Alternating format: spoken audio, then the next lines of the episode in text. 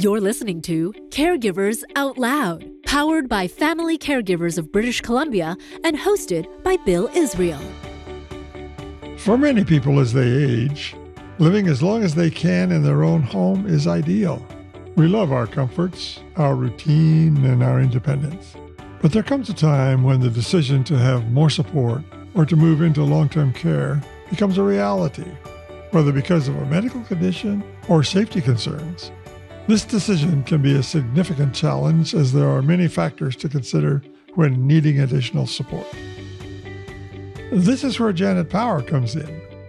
Janet has been involved in senior care for over thirty-two years, with most of those years working in long-term care. Her true passion is in residential care, which offers full-time care for residents. She's currently the executive director of Sunrise Senior Living in Victoria. Today, she'll share her experience with assisting families transitioning into long-term care. Janet, what is it about long-term care that keeps you working in this industry for so long? Well, I think there is a need for support for those individuals. And often there's not a lot of advocacy for those individuals. So it's up to people like myself and people who work in the field to represent people who cannot represent themselves. And of course, there's always the family that do a great job, but we also need to support the families. So we're going to focus on that long-term care, but probably get applications from people who are in independent living and those who are in assisted living wanting to get into long-term care. Can you say a word or two about those first two categories? Well, independent living is just that. It's persons who live independently and often do not need any support. So that could be an individual living in the community, in their own home, their own condo. And now there's services where people can stay in their own home and condo and have services coming in if needed. But then there's people who choose to move into an independent living setting and have the hospitality services. They've worked a long time, they're retired, they want to have the meals and the housekeeping and so forth. So they move into a retirement living type of setting. So that would be your more independent. And nowadays, a person could live in an independent and still have resources come in to support some care. So that has changed. Then the next one would be the assisted living. Assisted living in B C is under the Licensing and Assisted Living Act, in that persons moving into an assisted living need to meet a certain criteria. In assisted living, some of the key areas would be your hospitality services, like your housekeeping and your food services, but also socialization activities and the care component, which is often what drives the person into moving into such a setting. I see. Uh, like uh, sort of minor health care issues and this, uh, things like that? Correct. There's two key components that are important when a person is to remain in assisted living. One is they don't require a lift, so they're able to wait there and walk a certain distance. And then the other is that they can live in an assisted living environment and understand what to do in case of an emergency. So they know to call nine one one. They know to ring their call bell or press a pendant. Those are two key things that determine whether a person stays in assisted living or not. When the time comes for them to begin thinking, or at least anticipating, if not actually applying for long-term care, now what circumstances are necessary to qualify? That one is quite diverse as well. So in long-term care, you have owned and operated communities by the health authorities. So we have five health authorities in B C. So I work in the Vancouver Island Health Authority. You have the owned but affiliated with the health authority. So it may be a private pay community who has, whether it's all of their rooms subsidized or partial. Some may be private and some may be subsidized. And then you have a community like myself where ours are all private. Regardless of which type of community you're living in, all are registered under the licensing. And under licensing, of course, all these communities have to follow set regulations. So that would be regulations around our staffing, our physical environment, hygiene, communicable diseases, care, supervision, meds, nutrition, and you name it. So all of these communities have to meet these guidelines. And if they don't, then we would be responsible for the patient quality office to address any contraventions we may have.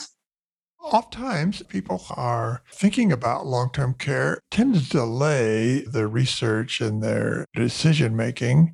Like any good family caregiver, they feel responsible and they can take care of a lot of the things that are going on with their care recipient. Can you say a word about that anticipatory planning, starting to think ahead, even if it's maybe an independent living that they're in now or an assisted living, about the need to start thinking ahead? Okay. Well, I think first and foremost, they have to have a good relationship with their doctor. So the doctor following the person's health, because one of the key things is most people want to stay home longer, wherever that home may be. And when you notice that you may need help, or your spouse, or you're noticing a loved one, whether it's your mom or your dad or aunt, is starting to have some decline, then you want to make an appointment with the doctor and try to see if those things are treatable. If it's something that may be a slip where they're needing more support, then what happens, the physician or yourself can make a referral. Actually, you can go through V I H A online and you can make a referral for community access. And a case manager would come in and assess your loved one or yourself and see if you're eligible for any care to come into your home, or to see if you're eligible to move to an assisted living, or for some people, they may be in a hospital setting or even at home and need to move to long-term care. So physician, then linking with the health authority via yourself or through the physician, and there the steps will follow and get the support you need. Now, if I'm going to go into long-term care and I have a primary doctor, can I keep my doctor, or what doctor would I have if that isn't the case? Well, there has been some changes over the last few years for the better. Some communities you can still keep your doctor. Well, there are many communities now that are moving towards what's called the Torch program or the Core program, which is, in my view, a great thing in that each community would have a group of doctors who would rotate in taking the new residents coming in. And those doctors would form A, for example, the Core program would form a core group of people who would meet regularly and who would have steps they have to follow, in that they would visit their patient, the resident, monthly.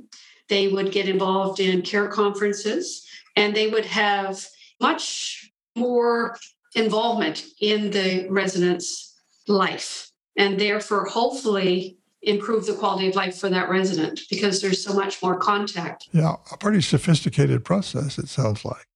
So what about transportation? If I go into long-term care for things like outside appointments and even just a wheelchair access, wheelchair-friendly transportation, can you respond to what happens in an L T C community in that regard? So it differs from independent and assisted living, where they often may have a car to bring you to appointments, or they may have a bus trip that drops you off at a particular spot and then picks you up later. In L T C, for the most part, most transportation is for activity-based, so scenic drives, destinations for outings. But that's not to say there aren't communities out there, but for the most part, there are transportation from the Medivan service or taxi services that may have a wheelchair lift. But that's something I think would be neat for a focus, a seniors advocate group to focus on for seniors, because often that is not available, particularly when seniors in care don't have family who live close, and trying to make appointments and having a service there would be a great thing. What kind of mental health supports can be arranged in a long-term care community? Is there a process for it like the one you mentioned for the physical care? The way I see it, when you're in care in a long-term care setting, it's about the person. It's all parts of the person. So mental, physical, social, cognitive, et cetera.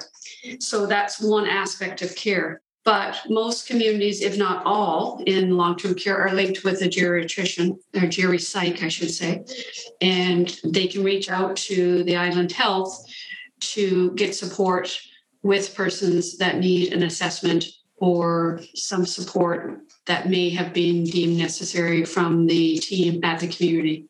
And in terms of the engagement of the caregiver, you know, even prior to coming into long-term care, how do they advocate then for enhancing the level of care? The example being for therapeutic modalities or additional activities and support while they're in long-term care. I think everybody in life, whether they're young or older, wish to have quality of life. And it is through interaction, through play, that we gain quality of life. And being from a background as a recreation therapist for a number of years, I know the importance, and I know the importance for myself, you know, engaging in activities. Who wants to live a life where there's no play? One of the key things that I would suggest for somebody looking for care for a loved one is to look at what activities they have to offer, and also look at what therapy services can come in. Most communities are pretty good. They'll allow services come in, particularly if you're wanting to pay for them yourself. There's never enough resources. I think any community will tell you they're open to any resources coming in, any new ideas, and sharing. So caregivers who are coming in with their loved one, sharing those resources and sharing ideas for us, to us, is vital. We can't do without them. So bring it on, bring on more ideas, and we're open. It is not always easy having conversations around care transitions and the need to move from home to a facility for more support.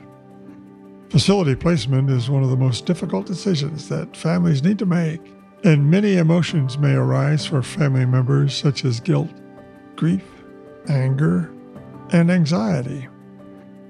Because it is such a sensitive topic, communicating with care and compassion is very important.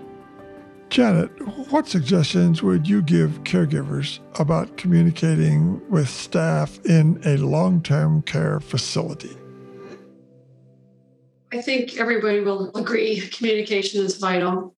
And do we do a great job at it? I would say there's always room for improvement.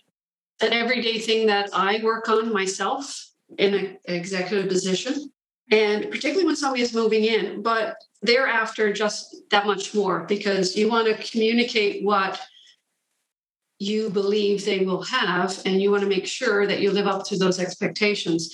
So when a person comes in to seek if we're the right community or any community is right for them, I think it is important for those people to ask a lot of questions. There are a lot of things online you can find of questions that you can answer when you're looking for a place. And when the person decides to move into care, I think it's important to make sure you know who to call when there is a need, who's who. Basically, if it's a nursing question, if it's something to do with a light bulb in a room, like where do you go to get those questions answered? And it may sound like a small thing, but when you're holding all that responsibility to help move a loved one into care, you're not able to often answer the simple questions that you once could, because you've got a lot of strain on you. So whatever we can do to simplify that, we must. I think those kind of details help you convey to the applicant that you've got some restraints on your own capacity, just the sheer volume of work you have to do, and that it's not that you don't care. There's no limit on your compassion and wanting to do a good job. So it's important, I think, that get communicated even uh, as they make application and come forward. But let's step down now a step in terms of ongoing communications with line staff, for example. You know, family members always want to come in and they want this and that, and sometimes they can't get that. What's the bottom line here in terms of your staff and the limitations of your capacity to serve on a day-to-day, hour-to-hour basis of those people who are concerned and interested? Well, I think it's important to say back to communication, that communication and expectations and so forth, that it's important to not overpromise something that you can't deliver.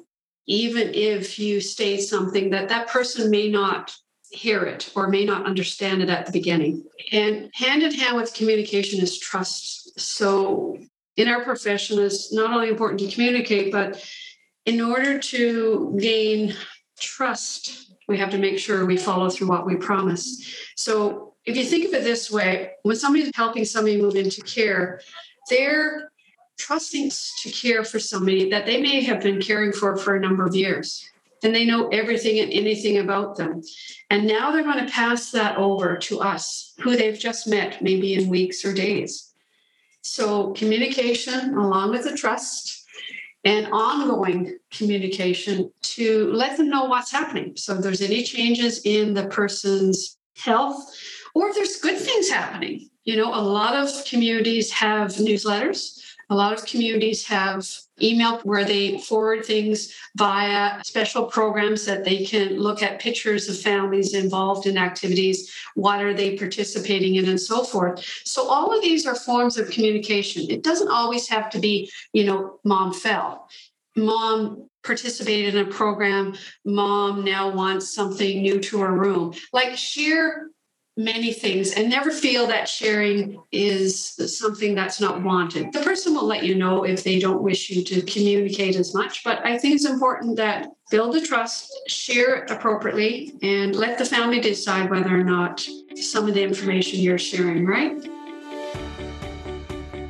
When the decision to apply and transition to a facility happens, you may feel fearful, like you're losing control over the care of your recipient. Or maybe guilt arises because you feel like you should try harder, or like having the feeling that you are giving up. Many caregivers have told us here at Family Caregivers that while it's definitely a change, you will still be involved in your recipient's care. Please talk through these feelings with someone you trust, or join the Family Caregivers of B C Caregiver Support Group to process your thoughts with others who have been down this same road. You can find a support group on our website under the heading Get Help at family caregivers b c dot c a. You can also call our B C Caregiver Support Line at one eight seven seven, five two zero, three two six seven to speak with our trained and compassionate support team. As we close our conversation, Janet, what would you offer to family caregivers who are hesitant about transitioning to long-term care services, and if long-term care is right for their family? Well, first and foremost, you're not alone. There's many before you that have gone through this, and there's many others that will continue to do after you. Also, can't stress the, the importance of communicating, and if there isn't good communication, feel free, I think, at whatever community you go to, to ask to have a meeting for you to set up that communication process if it doesn't exist. And I think lastly is that you as a caregiver need to begin to look after yourself. You have been carrying the load, probably, as I said before, days, weeks, months, for some people years, and it is time for self-care. And you need to let the community do their job. They've been trained to do it, whichever place your loved one may be. We all follow a set of regulations. We all, for the most part, have great intentions, and nobody sets out to create any undue towards a resident. There is good-hearted people in this field, and we've chosen it for a reason. So let us do our job, but really look after yourself. It is very important to be there for your loved one. So take that time. Thank you for listening to Caregivers Out Loud, powered by Family Caregivers of British Columbia and hosted by Bill Israel. Produced and sound edited by Organized Sound Productions. We acknowledge the financial support of the Province of British Columbia and the B C Ministry of Health Patients as Partners Initiative. If you like what you're hearing, discover more episodes and find more caregiving resources at family caregivers b c dot c a. And if you find these episodes helpful, please share them with your family and friends who may find it enlightening to hear these stories. Finally, don't forget to subscribe to our show on your favorite podcast listening app so you can take us with you wherever you go. Thank you for listening and taking the time to learn and care for yourself with other caregivers out loud.